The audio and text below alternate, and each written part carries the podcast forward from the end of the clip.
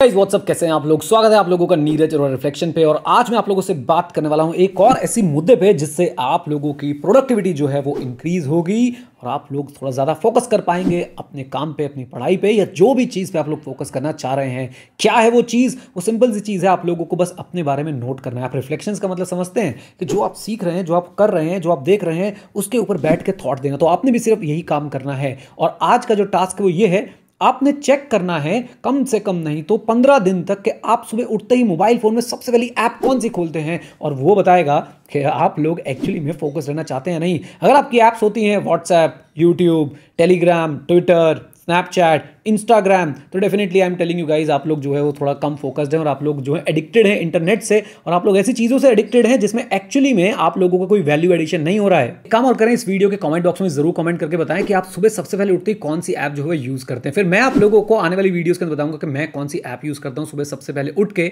और देखेंगे कि क्या फ़र्क पड़ता है उससे। राइट ऐसे ही जो दूसरी चीज़ आप लोगों ने करनी है वो ये रात को जब आप सोने जा रहे होते हैं मोस्ट प्रोबेबली रात को ही आप लोग सोने जा रहे होंगे, क्योंकि काफ़ी लोग जो है भाई वो नाइट आउल बने रहते हैं तो वो सुबह पाँच बजे, छह बजे, सात बजे सोते हैं। बट एनी जब भी आप लोग सोने जा रहे होते हैं, तब भी मैं जानना चाहूँगा कि आप कौन सी ऐप यूज़ करते हैं सबसे लास्ट में। वो मुझे कॉमेंट बॉक्स में कॉमेंट करके ज़रूर ज़रूर ज़रूर बताइएगा। तो ये दो ऐप डिसाइड करती हैं कि आप कितने फोकस्ड हैं, कितना ज़्यादा जो है आप लोग अपना काम दिन में कर पाएँगे, कितना ज़्यादा आप लोग जो है प्रोडक्टिव हो पाएँगे। राइट तो आज के रिफ्लेक्शन का एपिसोड बस इतना छोटा सा ही था। उम्मीद करता हूँ आप लोगों को पसंद आए पसंद आए तो प्लीज़ इसको लाइक कीजिएगा, सबके साथ शेयर कीजिएगा, हमारे साथ जुड़े रहिएगा, ताकि हम लोग मिलके एक दूसरे को प्रोडक्टिव बना सके फोकस बना सकें, और एक दूसरे को थोड़ा बहुत विजडम जो है वो दे सकें। एंड ऐसा बिल्कुल मत सोचिए कि मैं आपको सिखाता हूँ, मैं आपसे भी बहुत कुछ सीखता हूँ, और आप लोगों को कोशिश करता हूँ कि कुछ ज्ञान जो मेरे पास है, वो आप तक भी पहुँचा दूँ। बस हमें साथ में जो है ये कोशिश करते रहनी है कि एक दूसरे से अपने अपने ज्ञान को शेयर करते रहना है। Right guys with this note thank you stay connected stay है। जय हिंद, और हम मित्रों, सीखते रहें, क्योंकि सीखना शुरू